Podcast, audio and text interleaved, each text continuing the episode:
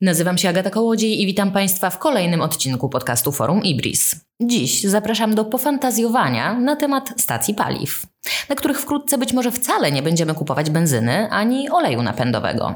A fantazjować będzie ze mną Wojciech Jakubik, analityk rynku energii i redaktor naczelny portalu Business Alert. Dzień dobry. Dzień dobry. Najpierw jednak trochę danych z trzeciej już edycji raportu IBRIS, analiza postrzegania stacji paliw w Polsce.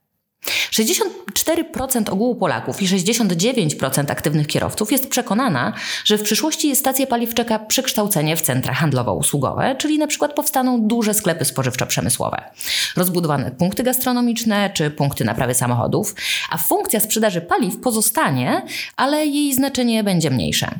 I już teraz 62% Polaków jest zdania, że stacje paliw powinny wprowadzić usługi drobnych napraw samochodów, jak wymiana koła, akumulatora, wymiana żarówek czy przeglądy techniczne.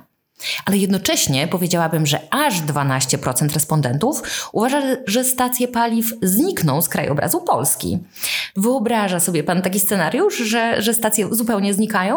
Nie, ponieważ y, mogą się zmienić paliwa, ale gdzieś trzeba będzie je pozyskiwać i takim miejscem naturalnie jest stacja.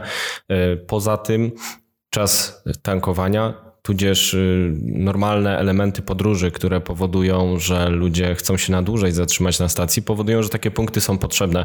Nie wystarczy tak zwany MOP, czyli punkt na autostradzie, gdzie można za zaparkować, ale potrzebne jest miejsce, gdzie można zatankować, coś e, zjeść, może przeczytać albo kupić gazetę i z tego powodu stacje paliw e, zamieniają się w takie punkty obsługi podróżnych, którzy coraz więcej podróżują, jest coraz więcej podróży poza Polskę długodystansowych i na mapie zawsze e, każdy kierowca uwzględnia te punkty, w których będzie mógł naładować baterię. Oczywiście mówię w przenośni, jeżeli jest użytkownikiem samochodu spalinowego, ale też oczywiście naładować baterię, jeżeli ma samochód elektryczny. Mhm.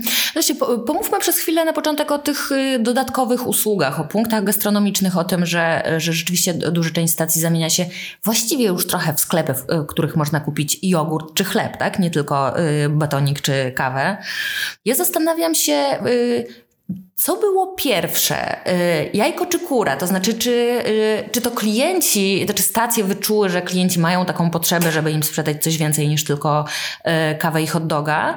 Czy to stacje wygenerowały w klientach, w konsumentach taką potrzebę i wystawiły im się na tacy, zachęcając, chodźcie, chodźcie, zobaczcie, u nas można jeszcze zrobić przy okazji zakupy, jak w niedzielę na przykład są sklepy zamknięte? Na pewno to model podróżowania spowodował, że stacje dostosowały się do oczekiwań klienta, przynajmniej tak uważam. Na pewno, powiedziałem e, z głębokim przekonaniem, bo mówię na podstawie też własnego doświadczenia jako aktywnego kierowcy od wielu lat. Samo tankowanie nie wystarczy klientowi. To znaczy było y, doświadczenie krótkie i nieudane ze stacjami paliw bezobsługowymi, gdzie wystarczy wyciągnąć rękę, y, zatankować ten y, samochód i zapłacić kartą, nie mając kontaktu z nikim i spędzając 5 minut na tej stacji. I paradoksalnie okazało się, że stacje tego typu nie są popularne i na przykład w Warszawie, gdzie rozmawiamy, one są usuwane, ponieważ klienci potrzebują czegoś innego. Oczywiście często jest tak, że ktoś chce tylko zatankować samochód i pojechać dalej, ale jeszcze częściej jest tak, że mamy do czynienia z podróżą rodzinną, rodzinną, podróżą służbową i y, podróż jest tak planowana, aby pobyt na stacji był przerwą, a żeby tę przerwę sobie umilić lub też y, uzupełnić potrzeby, które, które naturalnie się pojawiają, można właśnie zatrzymać się na posiłek, można coś zakupić i oczywiście fakt, że stacje są otwarte czasami jako jedyne punkty e, w okolicy także ułatwia tę sprzedaż. Z drugiej strony koncerny też potrzebują zwiększać e, sprzedaż różnych innych projektów, e, ofert towarzyszących. Jedna z firm proponuje nawet własne paczkomaty. Widać, że mm, społeczeństwo społeczeństwo zaczyna działać w ten sposób, że szuka takich punktów zbornych, w których załatwia wszystko naraz i może e, udać się w dalszą podróż. No i świetnym pomysłem są stacje benzynowe. Mhm. No właśnie, powiedział Pan, e, że dla klientów e, zatankowanie samochodu na stacji benzynowej to za mało, ale czy nie jest nawet bardziej ten impuls z drugiej strony, że to dla stacji benzynowych sprzedaż paliwa to za mało? To znaczy, ile zarabiają nas, jakie są marże detaliczne, ile zarabia stacja benzynowa? Benzynowa na paliwie, bo spotkałam się z, gdzieś z takim określeniem, być może trochę publicystycznym, że zysk z kubka kawy na stacji benzynowej bywa wyższy niż z całego baku paliwa. E, to prawda, to znaczy y, paliwa są obciążone akcyzą, różnymi innymi, różnymi innymi opłatami, które sprawiają, że nawet wysoka cena paliwa, która zaraz będzie przekraczać 6 zł, a y, może i sięgnąć 8 zł, to y, jest tylko w, z punktu widzenia odbiorcy bardzo dużo, ale dla stacji to jest kilkanaście procent przychodu.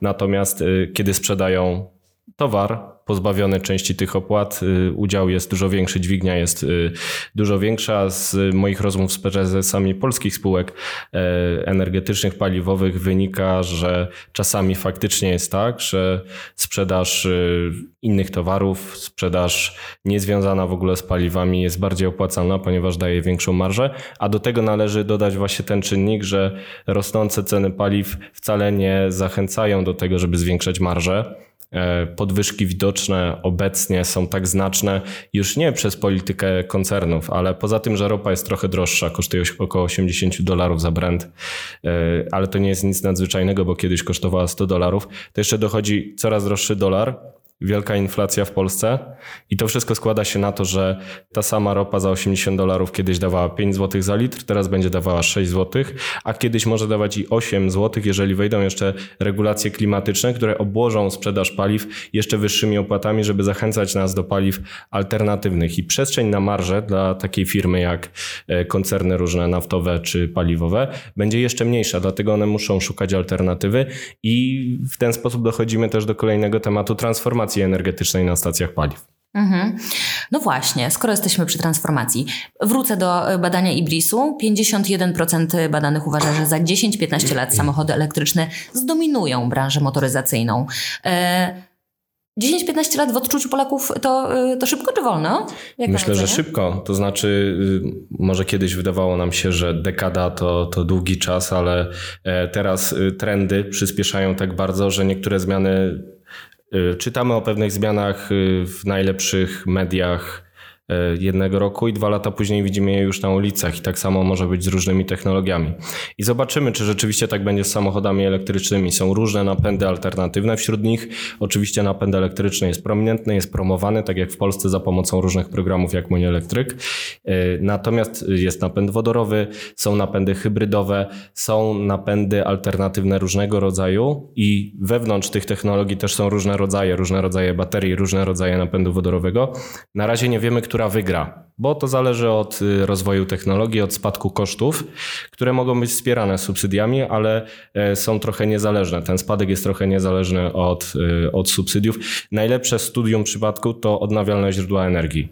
10 lat temu, może nawet my rozmawialiśmy na jakiś temat związany z energetyką i e, w Polsce dominowało przekonanie, że transformacja energetyczna e, w sektorze energetyki, wytwarzania energii to jest y, przyszłość, to, to jest dekada, dwie dekady mm, e, przed nami. No i teraz po tych kilku latach widać, że ta transformacja zaszła właśnie przez spadek kosztów. Okazuje się, że przysłowiowy Kowalski chce mieć panel słoneczny, bo on jest na tyle tani i tak potrzebny przez wysokie ceny energii, że po kilku latach będzie miał efekt ekonomiczny. Jeżeli e, taki sukces technologii powtórzy się w sektorze elektromobilności albo wodoromobilności, no to faktycznie samochody spalinowe zaczną schodzić z rynku, ale Barierą jest ubóstwo energetyczne, to znaczy fakt, że e, wciąż w Polsce duża część budżetu domowego jest wydawana właśnie na media energetyczne, na energię, na opłaty za rachunki, no i na paliwo też. Więc Oczywiście rewolucja może się toczyć bardzo szybko, natomiast pozostaje ta grupa klientów wrażliwych, którzy będą dalej potrzebować samochodów używanych, samochodów spalinowych i na przykład teraz Komisja Europejska proponuje w takim pakiecie regulacji klimatycznych mających przyspieszyć zmiany, on się nazywa Fit for 55, aby samochody diesle stare używane zeszły z ulic y, w 1935 roku. Oczywiście chcielibyśmy tego, bo one y, nie są najczystsze, y, mają niskie standardy środowiskowe, ostatecznie faktycznie zużywają paliwa kopalne, które szkodzą klimatowi. Ale jeżeli ktoś nie ma wyboru, to będzie jeździł do 2050 roku takim samochodem, bo on będzie najtańszy. Więc wszystko zależy od spadku kosztów technologii, który był widoczny na przykład w odnawialnych źródłach energii, które wyprzedziły oczekiwania. Widać to także w Polsce. Podobnie może być z elektrykami lub samochodami na wodór. Mhm. Z całą pewnością rozmawialiśmy rzeczywiście kilka lat temu na temat samochodów elektrycznych i wówczas, powiedzmy jeszcze 3-4 lata temu, w kółko w tej dyskusji przewijał się temat tego, że może nawet te elektryki no może nawet byłoby stać na nie Polaków i oczywiście może jesteśmy się w stanie szybko przekonać, ale największym problemem jest y, dostępność sieci ładowania.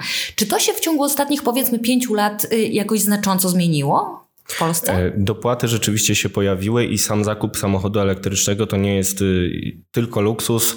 E, można znaleźć porównywalne oferty samochodów elektrycznych i spalinowych, rodzinnych czy, czy nierodzinnych, które e, klasa średnia może sobie kupić wraz z dopłatami, bo te dopłaty są coraz wyższe i konkretne. No właśnie, ale Natomiast... jak już sobie kupię taki samochód, to nie chodzi Gdzie o to, załadować? Żeby stał, żeby stał pod domem, tylko, tylko żeby jeździł. Tak, świetnie byłoby, gdybyśmy mogli je ładować w domach, natomiast y, mało jest takich gospodarstw domowych, które mają przystosowaną infrastrukturę albo w ogóle cały ekosystem, który pozwala używać takiego samochodu jak magazynu energii, czyli e, ładowany jest e, wtedy, kiedy nie jest e, używany, nocą, kiedy taryfy są tanie i potem jest używany w ciągu dnia i w ten sposób mamy regularne zużycie energii na przykład w domu, który ma jeszcze panele słoneczne, a najlepiej jeszcze magazyn energii jakiś. To jest przyszłość.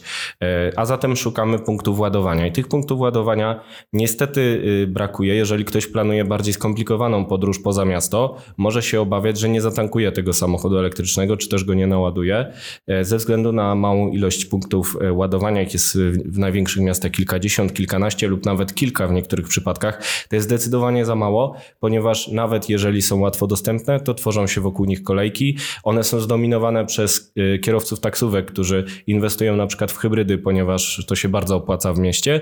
No i zwykły obywatel, który chce szybko za, naładować ten samochód, nawet jak ma dostęp do tej szybkiej ładowarki, to stoi sobie w kolejce. Natomiast regulacje unijne też trochę ograniczają dystrybutorów, czyli e, tych wytwórców energii, którzy odpowiadają za sieć przesyłową e, najbliżej człowieka. E, oni nie mogą stać się właścicielami tej stacji, więc nie inwestują e, w punkty ładowania, więc... I kto e, powinien w te punkty ładowania inwestować? Właśnie koncerny paliwowe, dzisiaj przestawiając się trochę na, te, e, na tych klientów z samochodami elektrycznymi? Do pewnego stopnia tak, natomiast też polityka subsydiów państwowych powinna wspierać nawet bardziej infrastrukturę ładowania niż samochody elektryczne, ponieważ technologia będzie tanieć. Czasami wręcz subsydiowanie tej technologii może opóźnić proces obniżania jej ceny, ponieważ może rozleniwiać innowatorów, e, a infrastruktura musi się pojawić. To jest warunek sine qua non, żeby samochód elektryczny mógł być używany w sposób efektywny, a nie jako jakiś gadżet, e, którym jedziemy na imprezę, żeby pokazać, że mamy e, fajny samochód z reklamy w amerykańskim filmie, tylko użytkowe narzędzie, bo niestety często też jest tak i o tym e, rozmawiałem w Szczecinie na takiej konferencji poświęconej właśnie szczególnie samochodom elektrycznym, że samochód elektryczny jest drugim samochodem. On jest y, y, rozwiązaniem doraźnym, właśnie czasem na pokaz, czy też po to, żeby pojeździć sobie po mieście tym elektrykiem, a do zadań specjalnych jest potrzebny stary samochód spalinowy, który e, nie ma sobie równych niestety przy dłuższych podróżach. Mhm. Wróćmy do koncernów paliwowych, bo to, co zaskoczyło mnie w tych badaniach Ibrisu, to fakt, że 71% badanych uważa, że koncerny paliwowe właśnie powinny inwestować w produkcję czystej energii ze złóż odnawialnych, jak energia wiatrowa, słoneczna czy geotermalna. 59% uważa, że koncerny paliwowe powinny rozwijać i upowszechniać technologię zielonego transportu, jak samochody elektryczne, na wodór czy sprężone powietrze. Po 2035 roku powinna być zaś, zaś dopuszczona sprzedaż wyłącznie samochodów zeroemisyjnych i zakazana sprzedaż samochodów spalinowych. Tak mówi 22% badanych.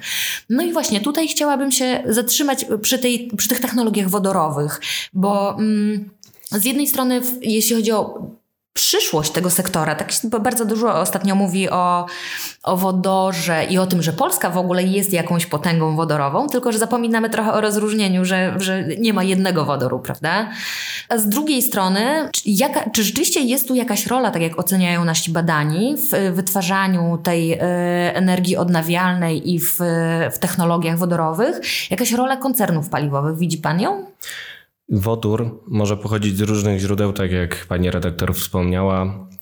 to ważne skąd będzie pochodził, bo jesteśmy potęgą tak zwanego szarego wodoru, czyli odpadu z rafinerii, który teraz staje się atrakcyjny, więc można ten odpad sprzedać na rynku. Na I do czego on się nadaje? Wytłumaczmy. E, to jest czysty wodór, który przydaje się przy procesach technologicznych Teoretycznie można z niego wytwarzać też energię na przykład w turbinach gazowych, które będą przestawione na wodór. Czyli w jakiejś elektrociepłowni kiedyś można wstawić wodór zamiast gazu za jakiś czas kosztem odpowiednim.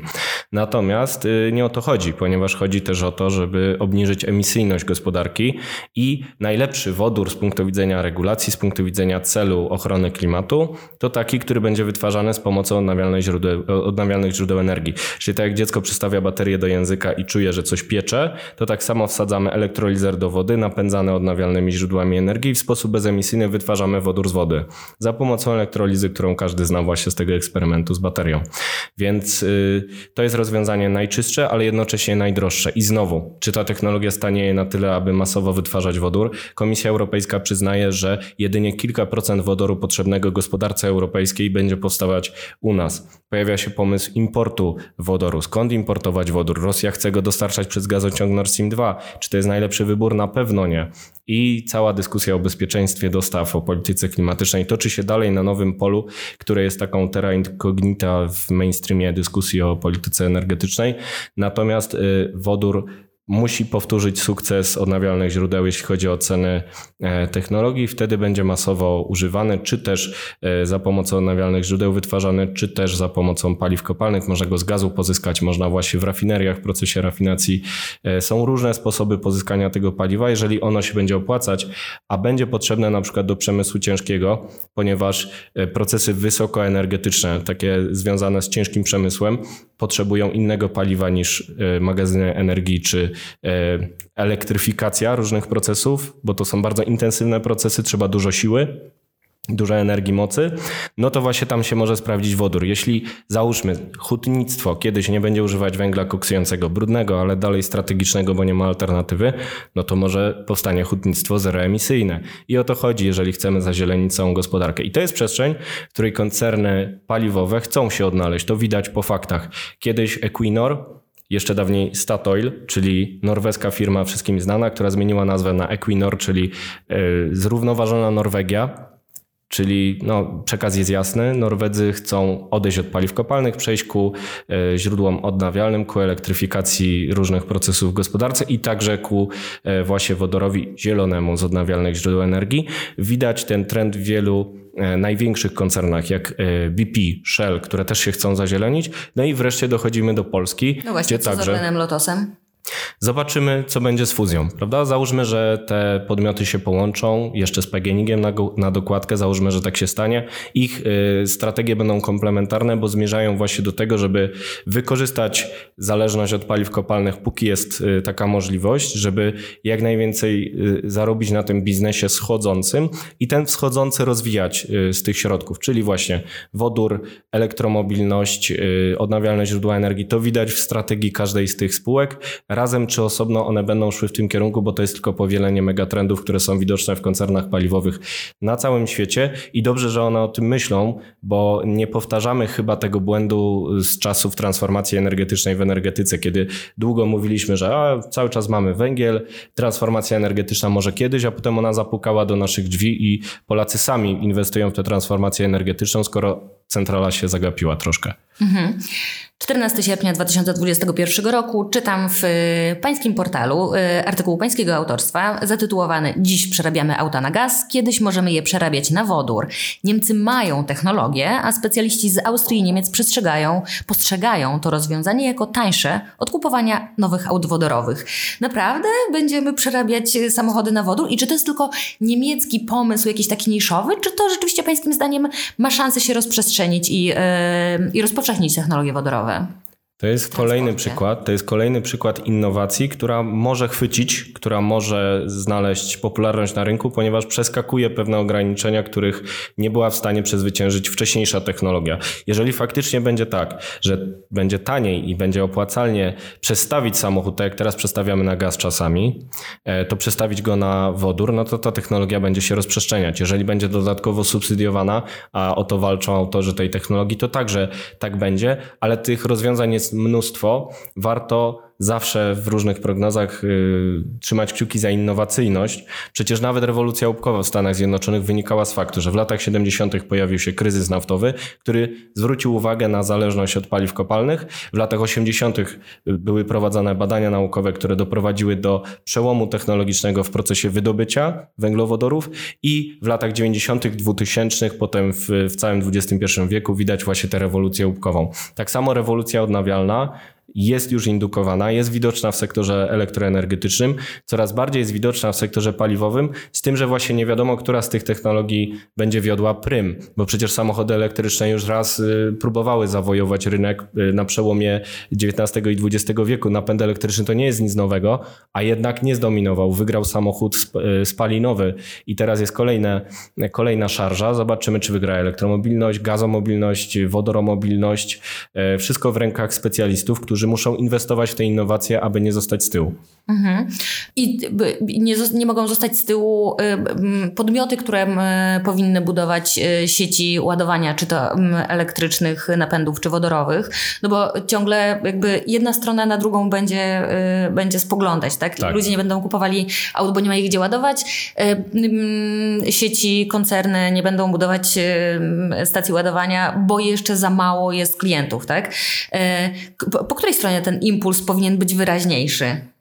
Wydaje mi się, że infrastruktura ładowania jest y, warunkiem sine qua non, tak jak mówiłem, rozwoju elektromobilności czy, czy wodoromobilności i ze względu na fakt, że to jest y, zasób strategiczny, że y, to jest element pewnej gospodarki planowej, tutaj jest wielka rola do odegrania przez państwo czy też przez Komisję Europejską. Mamy już standardy zagęszczenia punktów tankowania gazem, e, punktów, w których możemy skorzystać z różnych paliw.